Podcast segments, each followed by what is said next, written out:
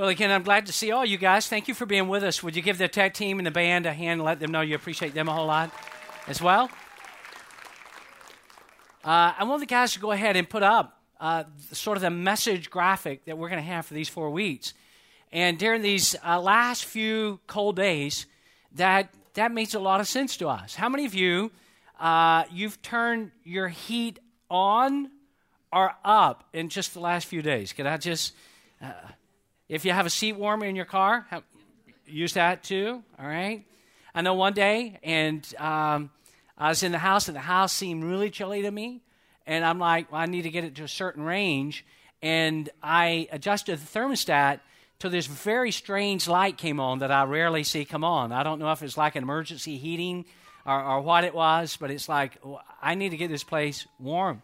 And you've probably done that in your car, maybe at your office.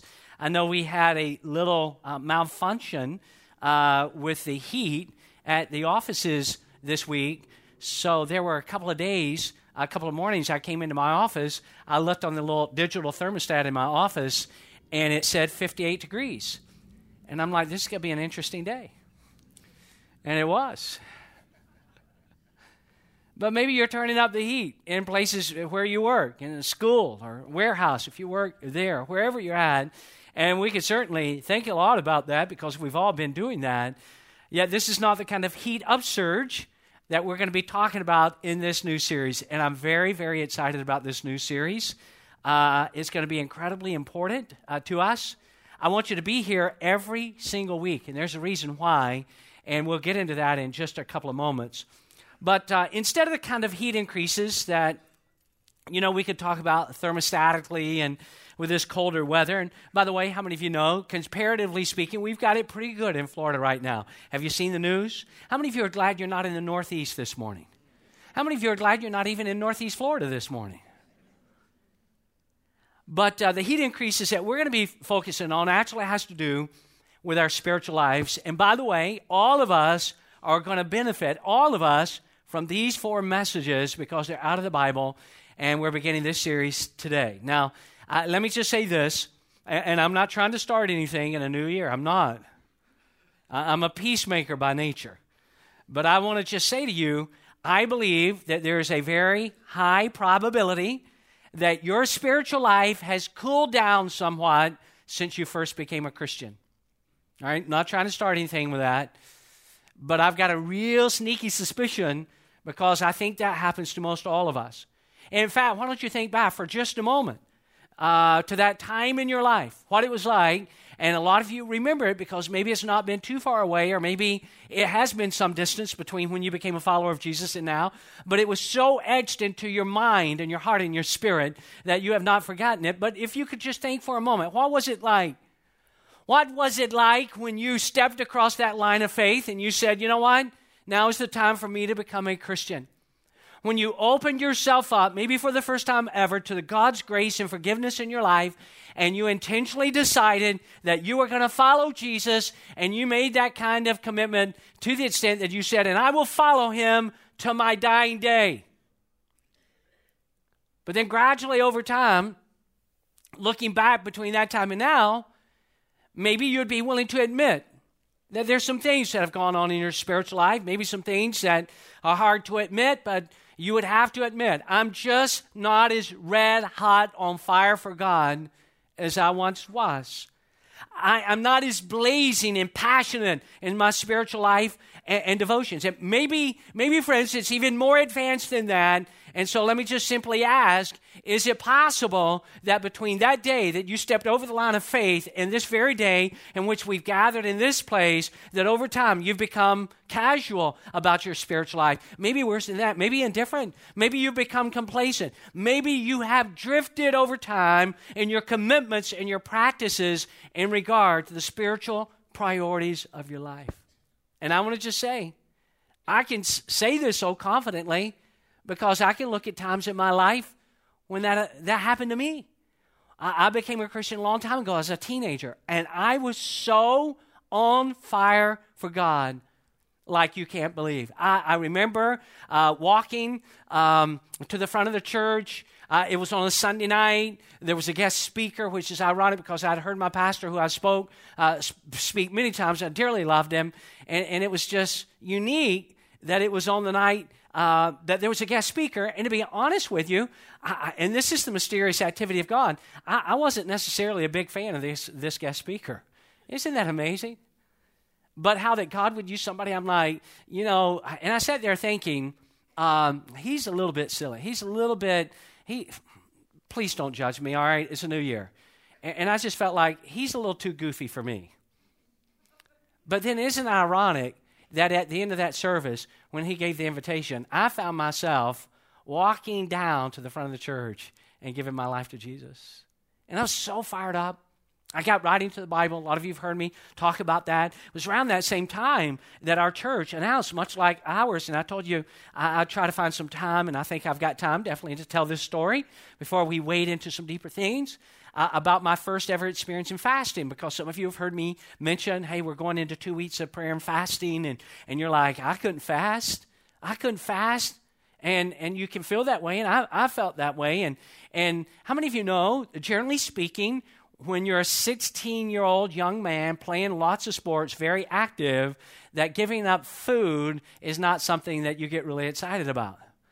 But our church was having a fast, and I wanted to participate in the fast, and I was red hot, fired up for Jesus. And so I'm reading my Bible, I am praying, and if the church is going to fast, I'm going to fast even though I've never done it in my life. And so uh, it was laid out, and I thought, well, I can make a 24. Listen, I can make a 24 hour fast. I can do I can I can fast. I may not be able to fast 3 days or a week, but I can fast for 24 hours. And and so I I entered into that.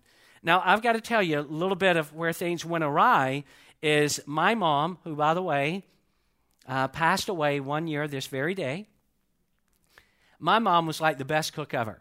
And so I worked a job that uh, I went to school and then I, I, got out of high school and then I went, went to a job that I had and I would clock in at 3 and I'd get off at 11 and I would come home.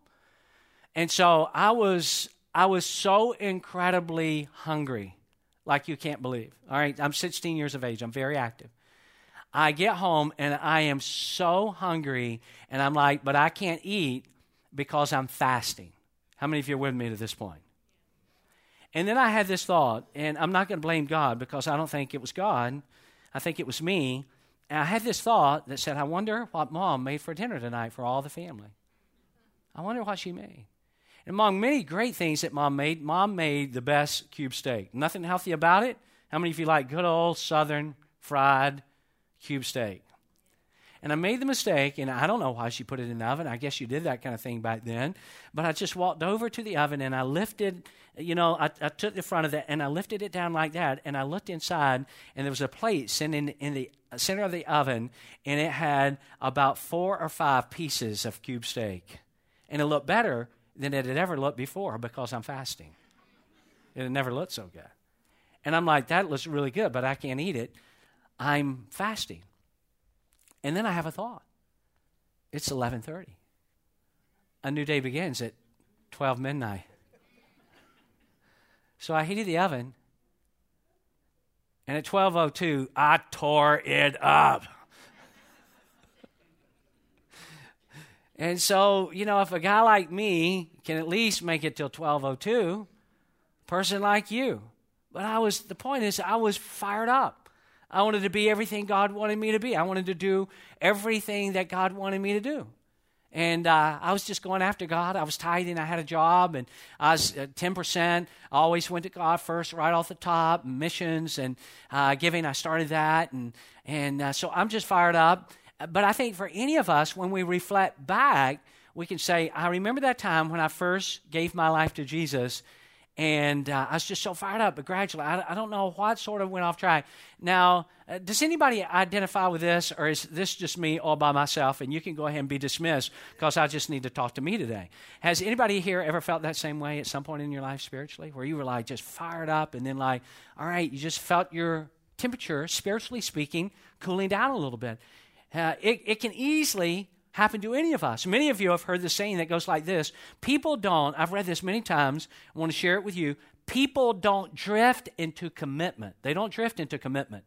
people drift into complacency. They don't drift into commitment.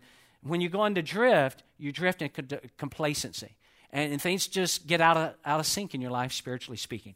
So, our theme passage for this series each week of the four weeks is found in the very last book of the Bible, and I want you to read it with me. This is Revelation chapter 3. A lot of you are familiar with these two verses, some of you are not, but we're all going to read them together, and then we're going to dive in. So, here we go. Let's all read it together. I know your deeds, that you are neither cold nor hot. I wish you were either one or the other. So, because you are lukewarm, neither hot nor cold, I am about to spit you out of my mouth. I want to talk to you today, and then for the next three weeks, about how do we turn up the heat in our spiritual life. And I want to give you the bad news first. I'm the kind of guy, let's deal with the bad news. Let's get that out of the way so we can talk about the good news. Uh, or some of you like that? Bad news first. It is way too easy to cool off spiritually. It is. It's easy. It's easy to become cold. It is easy to become complacent. It is easy to become spiritually indifferent. And unless you have a plan of action on how you're going to turn up the heat and some commitments and some priorities in your life, I'm just here to tell you, and you may think, well, that's possible for you, Jeff, and it's possible for other people. That's never going to happen to me. And I'm just telling you, bad news first, it's way, way too easy for that to happen to you spiritually. But the good news is this there are certain spiritual habits and practices, if you happen to be cooled off right now, that if you would give them top shelf attention, this is what it will do. It will heat you up all over again. And if you want to be heated up all over again, I'm going to give you the tools to make that happen. If you don't care, then you're not even going to be fully engaged. You're just going to fill a time and you're going to be here and you're going to listen respectfully and kindly, but you have no intention of tur- turning up the heat in your life. But if that's what you want to do, I'm going to give you some tools as to how to do that, and it's going to heat you up all over again. And I'm going to share with you one of these practices each week during these four weeks, and today I'm going to begin with the most basic one of them all. You see, this is what I believe. And if there's any message series you've ever been at for the whole series every week, then I want you to be at this one. When you get heated up in your spiritual life, here's what starts happening you start living out your faith. And you start living out Christianity, for that matter, in the way that Jesus intended. So, the first one that I want to mention today, and again, there's going to be one each week. You'll want to get it down somewhere, and it's basic. In fact, let me just say it this way this first one that I'm going to mention, I want to be clear about it, standing all alone, standing by yourself by itself is not going to heat you up to the temperature that you need to consistently live at. Let me say that again. Don't want there to be any confusion. If you do this one, and this one's really important, but this one alone, if you don't do the other things we're going to talk about in the next three weeks, this one alone is not going to heat you up to a temperature that you need to consistently live your spiritual life at. However, having said that, if you don't get this basic one down, it is highly likely that you're going to find yourself in some real trouble one day. All right? So I want to give it to you. The first practice is a weekly commitment to church. Sounds simple. A weekly commitment to church. All right, now I, I know what some of you are thinking. Are you talking W E E K L Y? Are you talking W E A K L Y? Because, all right, I'm going to go with the double E, not the E and the A. All right, so we're all on the same page, right? In the balance of our time, I want to give you several reasons why this one is so critically important. I'm going to give a little more time to the first three, and then I'll wrap up with the latter two. And it's not going to take me very long. And it's not something that you probably have not heard before, but if you're going to get heated up, you're going to have to make a weekly commitment. I believe this a weekly commitment to just be faithful to God's house. And I'll give you five reasons why. Reason number one here it is. Be sure you get it down somewhere because Jesus, our leader, made this a priority in his own life because Jesus, our leader, made this a priority in his own life. Now, how do we know this? This is one of the most important verses that I ever ran across, and I ran across it a number of years ago, and it became a healthy reminder to me to keep me on track, spiritually speaking. Here it is, guys, you're going to put it up on the screen. It's talking about Jesus. On the Sabbath day, he went into the synagogue. I want you to read the last four words with me now, everybody, as was his custom. What's another expression that we could use? And it's okay to talk out in our church unless, you know, you're throwing stuff. I don't want any of that.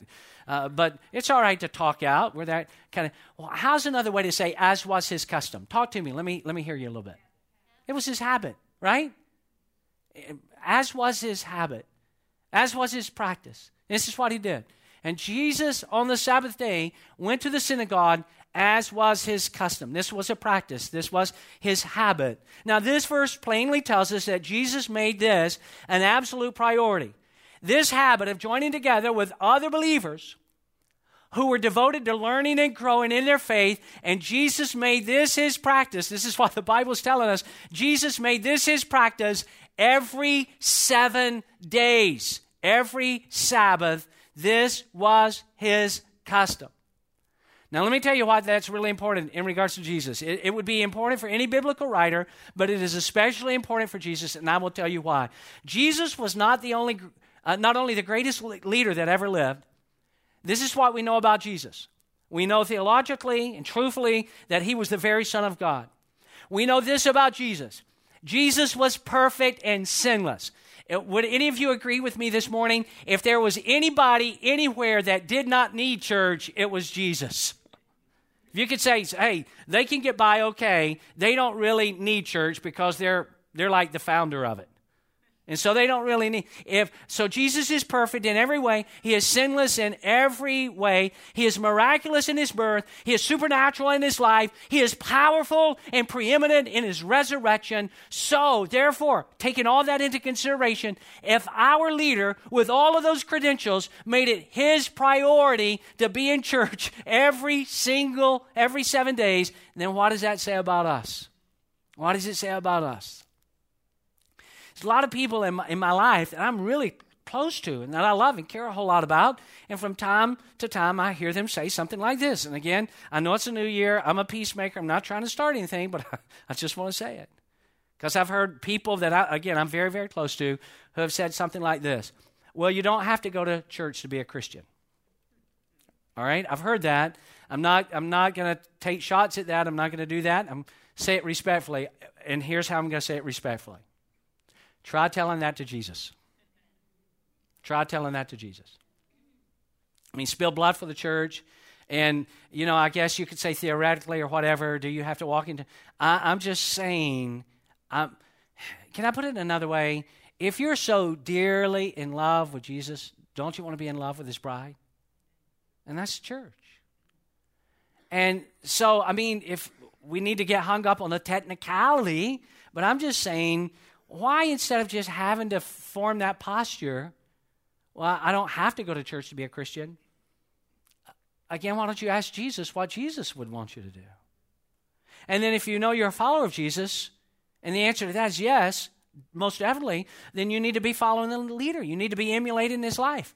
And then, if for no other reason, this verse that we just read, this practice that Jesus was committed to, ought to be more than enough to bring us back to God's house every seven days. Do you agree with that? Every seven days. If anybody didn't need church, by the way, I think we all do. I can't speak for you. I need it. I need it. I, I, and you may say, well, that's just a flaw in you. If I don't get a lot of church in me, in fact, for me, the more I'm around church, and I'll get into some of that, the more I'm around church and in church, the way it helps to keep pressing the world out of my life and keeps me from cooling down spiritually. Does that make sense to anybody here? So I need it.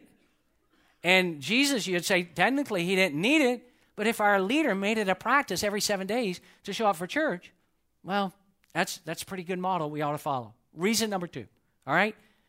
Other writers, even if Jesus did not, other writers in the Bible also instruct us to gather in church every seven days. So, not just Jesus, but this was being talked about long before Jesus was actually uh, introduced to this world in his, in his humanity.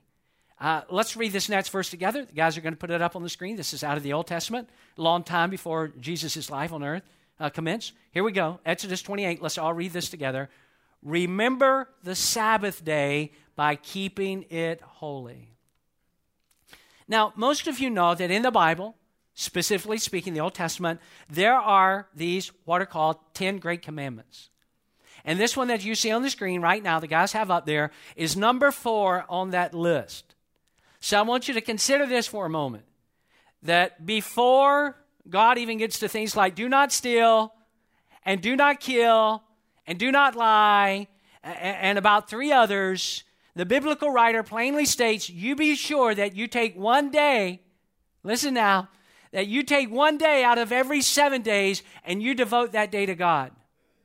That day you treat differently. That day you consecrate it. That day you make it holy to God. Remember what it says, Exodus, you see it right there. Remember the Sabbath day by keeping it holy. Make that day different. Make that day set apart. Make that day consecrated to God. Otherwise, otherwise, and this is how we get cooled off spiritually, otherwise, what happens is we start living our lives for our work and we're like i'm so busy. I don't really i don't really want i've heard people say that i'm so busy. And i know some of you you've got schedules and you'd love to not have to work on sundays but it is required based on what you do. I get that. I understand that. That is not what i'm talking about. But i just know sometimes because work is always there and if you're like me you feel like you just sort of attack the day and you get to the end of the day and you've not accomplished everything that you needed to have accomplished and it rolls over to the next day and the next day and it feels like it piles up and piles piles up. But if you don't have that one day, listen, friends,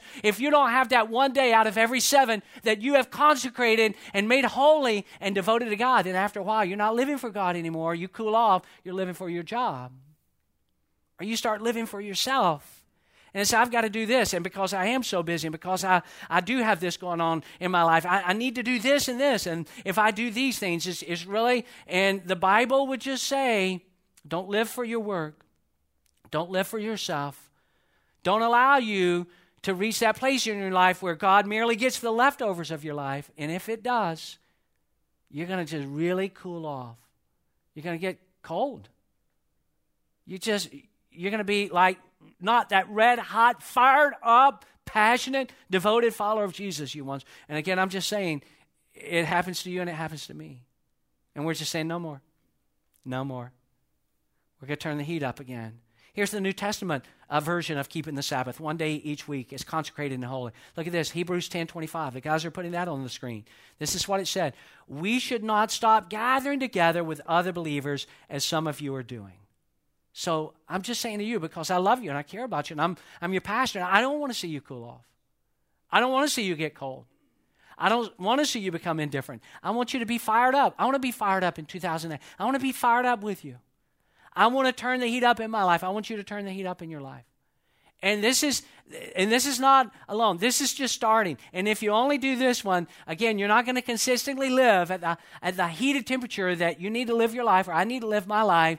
But if you don't do this one, it just really makes me worried about you.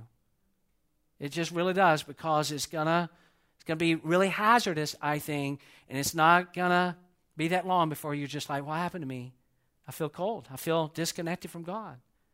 And you can become you can become complacent much quicker than you think. All right, so that's two. Let me give you everybody still all right? Wave at me if you're okay. All right. Reason number 3. God often chooses corporate gatherings to speak to people in supernatural ways. God often chooses corporate gatherings to speak to people in supernatural ways. Now, that is not the only way that God speaks to people. God speaks to people, I believe, through the Bible. In fact, I believe primarily through the Bible. I believe and am a proponent of, theologically speaking, that God speaks through promptings and nudgings by the Holy Spirit.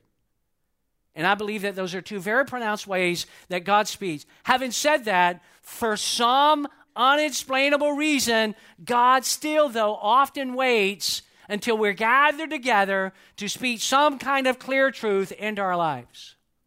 And many of you have experienced that in your own life at some point. And, it generally goes like this You're tired. How many of you ever feel tired on a Sunday morning? How many of you have ever felt unmotivated on a Sunday morning? How many of you, and it's not you because you're here, how many of you on a cold Sunday morning like today, you just think, I'm going to pull that blanket up under my chin and I'm going to stay in this warm bed a little while longer? or it's raining outside and I, I, I, don't, I don't need to go out into the rain. And I, I want to do a timeout on that, will you? And again, how many of you know I'm not trying to start anything? I'm a peacemaker. But for me, and I don't know if I'm psyching myself out or what, any of you ever have a bad day? Sometimes when I'm having a bad day, sometimes when I'm having a really bad day, this is what I tell myself. I said, Jeff, you are such a wimp and and again, you know, I'm like if it's a deep, deep, deep, deep thing, all right, that's one thing. But if I'm just sort of having a bad day, or in my case, I'd be feeling a little bit sorry for myself, or that was not fair, that was not right, then you know what I do? I sort of remind myself that there are believers scattered all over the world that are being persecuted for their faith, that the reason that they and their families are tortured is simply because they love the same Jesus that I love. And when I start thinking about that, I start thinking about, well, my day's not that bad after all. My situation is not that huge after all. And again, I'm just doing a little time out here. Sometimes we forget because all we know is what we've got. That there are fellow brothers and sisters, family members, brothers and sisters in Jesus scattered all, all over the world that they don't have a vehicle and they don't have transportation and they don't have a short walk to church and they'll walk a long, long, long way to get to church in any kind of climate conditions whatsoever. And I'm just like, man, I don't want to miss church because of a little rain. I don't want to pull the blanket up under my chin because it's a little cold. And maybe you've done that. You just said, I'm tired. And maybe the thing that got you up is because, you know, you knew you needed to get your kids or grandkids, or are you just feeling a little bit guilty and, and you're like, I'm so tired, I don't think I'm going to get anything out of the service. In fact, you may have even thought something like this because I go to church in a dark theater, I'm going to take a little nap and nobody's ever going to know about it. And I've gone to church, but I've caught up on my rest. And so you choose not to skip church. At the last moment, you change your mind. You get here and you're not necessarily expecting any kind of supernatural encounter with God whatsoever. You are not anticipating that God would use that service, that psalm, that scripture, that message to become a defining moment in your life. And then it happens right out of nowhere. Listen, this has happened to so many of you. It's happened to me. Out of nowhere, God has a word for you. And it's like nobody else but you and God is in the room. And you're like, where did that come from? And then you realize how close you came to meeting that moment when God had such a clear, pronounced word for you. And had you just got under the covers, had you just said, I'm too tired, had you just say, not today, you would have missed that moment. There is a lot at stake when you gather together at church with other believers. You never know when something like that may happen. And people miss those God ordained supernatural occurrences all the time. And I just don't want that to happen to you because you never know you never know when on any particular Sunday God has a clear word for you. I've had this happen to me so many times, uh, almost on a regular basis. And I can say that and, and it not come off pridefully because I know it's all God. And I don't even have to think about, well, does that mean that? I, I, people have, have said to me again and again, it was like you were talking right to me and nobody was else was in the room. It was like, and you know what? I, I, I try, if I have time, I try to say, well, that ought to tell you how much God loves you because I'm not smart enough to figure that out. And God just happened to use me as an instrument to talk to you, to remind you how much God loves you, how much God cares about what you're going through. And God just, I just happen to be the spokesperson for the day. So, you know, like give glory to God. And that happens. It's a mysterious activity of God. And again, if you're going to get heated up spiritually, then uh, I, th- I think that's a good thing to keep in mind. Reason number four, and I'm going to deal with these last two really quickly because I only have about six minutes left. Reason number four here's what happens. When you gather together with other believers, what you do is you inspire and encourage other Christ followers by your presence. You do. When you show up for church, you may not even realize it, but you're inspiring and encouraging other Christ followers just by being here. And people see you and others like you. And it makes them think, And people think this way I'm not crazy after all.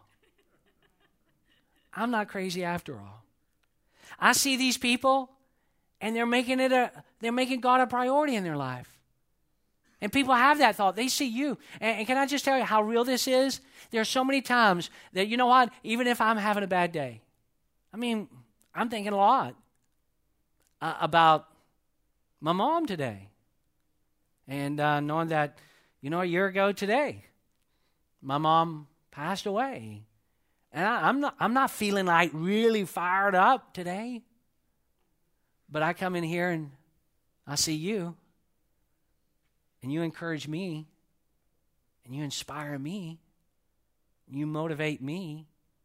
And I look at you and you're worshiping God, and I'm like, you know what? I just want to, I'm just going to jump into that. And you inspire people. And people look at your life, and you may not even realize this. And this is serious business with God. You may take it lightly. I hope you won't. But people look at you and they say, Well, look at them. They want to turn up the heat in their spiritual life also. And you inspire and you encourage them. do not underestimate that. That's a powerful thing that happens. You still with me? Does that make sense? One more, and this is biggie. All right. And this is primarily for parents and grandparents. So, do these seats, I don't sit in them often, do they have seatbelts?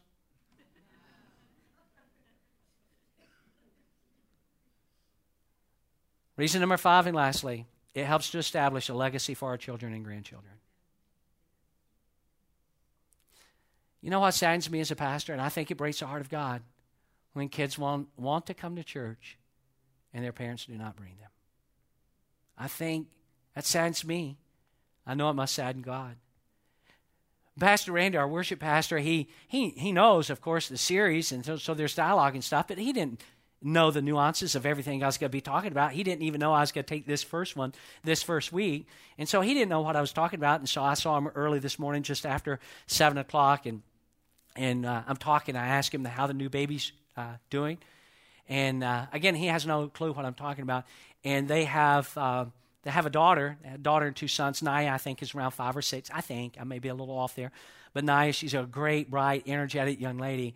And so uh, Randy said, "Hey, I get up about you know 5:40, 5:45 or so on Sunday mornings, and so I'm back there getting ready, and uh, and and I turn around and look." Veronica, she's been taking care of the baby. She said, I turn around and look, and here's Naya. And again, she's five or six or so. And she said, There's Naya standing fully dressed and saying, Dad, I want to go with you. I want to go to church.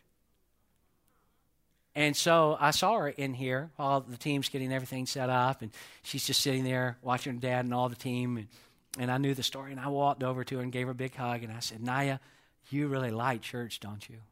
She said, Yes. And I said, I'm glad you're here today. And she just gave that million dollar smile that she has. And I'm just, makes me wonder sometimes when kids want to come to church or need to be in church and parents aren't bringing them. That grieves me. Generally speaking, kids will continue as they get older. I don't have a lot of time to talk about this the spiritual patterns of their parents. You know, you keep your kids in church, you raise the likelihood that when they go off to college, they'll find a church home for themselves. You raise your kids in church, there's a high probability that when they get their own little family one day, they go to church. That's powerful stuff. And you establish a legacy for our children and our grandchildren. And God gives to us treasures. Some of the greatest treasures of all are our kids. And then when we have grandkids, we realize they're even greater treasures than the treasures that we have. But how many of you know that with treasures comes responsibilities? And so, it just helps to build a legacy for our children and grandchildren. Now, if you do this, this by itself is not going to be enough. I'm just telling you, it's not going to be enough to raise the temperature. If you just say, I'm going to church every seven days, I'm not going to do anything else. I'm not going to do any of the things that I'm going to be talking to you about, these tools I'm going to give you for the next three weeks. Now, it's going to be good, it's going to be helpful, but it's not going to keep you heated at the temperature that you need to be at. That's why I want to ask you, you be sure to be back here next week And I want to talk to you about something else that you implement. You don't set this aside. It is hazardous to set this aside. And if you set that aside, you'll find yourself cooling off much quicker than you think.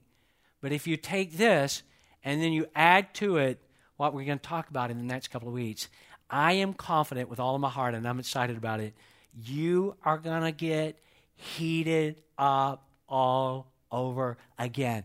And I, for one, want to be that fired up, red hot, passionate Christian that I know that I once was. How about you? Let's stand for a closing prayer. And let's give Jesus some hand. Can we do that? Give Jesus a hand. Thank you, God. I pray that all of us would just absorb this and, and just in the beginning of a new year, just say, All right, God, I know that that's not going to be the only thing that I am going to do, but it's going to be a primary thing that I'm going to do. I'm going to be in your house. I know that Jesus, if anybody didn't need church, Jesus didn't. But it was his habit to be in church with other believers, growing and learning every seven days. Thank you for all the other incredible things that happened, God. You give us the opportunity because you want to be first in our life to set aside a first day and consecrate that day to you. And just say, nothing's going to get in the way. That day belongs to God, it's holy. I'm going to treat it differently. To, jo- to God, just say, here's what I'm going to do. I'm going to put myself in a position that God's going to have an opportunity that if God one day has a clear word for me, I'm not going to miss it. I'm not going to miss it. I'm going to be there because it could change my life. God, help us know that when we gather, we inspire and encourage people who are watching us, who are looking at us, who look at us and say, wow, they're serious about God. I want to be serious about God. Who look at us and say, I, I'm not crazy. These people are fired up about God too. We leave a legacy for our kids and for our grandbabies that we love so much. So help us, God. Heat us up all over again. We pray it in Jesus' name. Everybody said, I love you, everybody. Have a great day. See you next week.